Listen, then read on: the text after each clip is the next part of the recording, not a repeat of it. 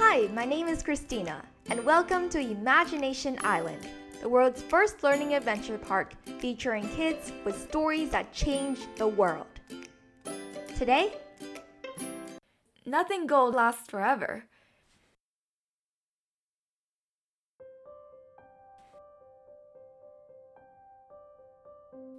My first best friend's name is Rainy, but I called her Rainy because it sounded funny.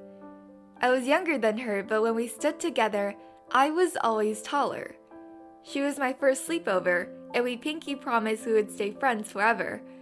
The night air was chill and brisk, and the windows were shrouded in mist, and the floor was so cold I felt snow in between my toes. Careful not to make a sound, I sneaked downstairs on tippy toes after losing rock, paper, scissors despite the terrible blizzard.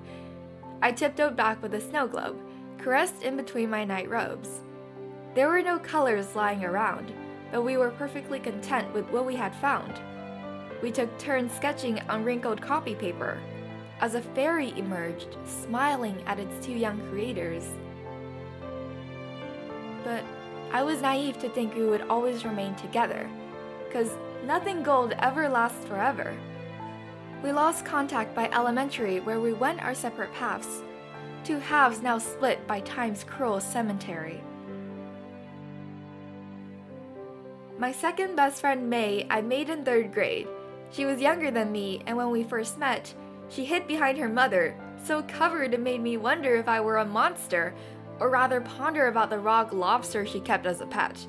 She named it Feisty, but I never understood what the name meant and didn't think it would do any good to even ask about it nicely. We invented and perfected many games we could play, and harmless mischief soon became our domain. At buffets, we created dishes unimaginable even in our wildest wishes. At malls, pretending to be invisible, we crouched under underwear shelves like juvenile criminals. At road trips, we would lean our legs on the seats in front of us and sing to the birds chirping outside as mountains roll by. When I moved away a year later, we tried to keep in contact. But when the calls grew less frequent and our lives more hectic, and I couldn't remember the song lyrics we wrote together on that rainy Saturday afternoon, we forget. My third best friend, Anna Banana, we loved to tease her. She kept me away from trouble whenever I was up to no good. A grandma, I called her. She was a little clumsy with cheeks like red apples and the cutest pink dimples. On the last day of school, it had to have been 120 degrees. The summer sun so bright it could burn a hole through the seam of my jeans. We raced to the house, beads of sweat doused on my forehead. Anna's face redder than a tomato. I blasted the aircon until we began to tremor. I put on my little red cat hat and dug out the ukulele I tattooed with a daisy, while she slipped into a puffy pink pom pom. We dash around the house, filming with my cracked iPad mini, dancing like drag queens of a music video. This time, it was she who left me despite my pleas. For life's wind carried her to a different tree with branches extending overseas.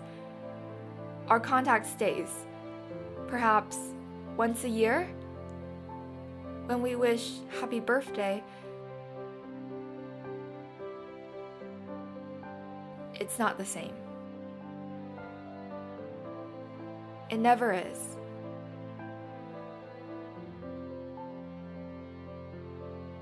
I miss some.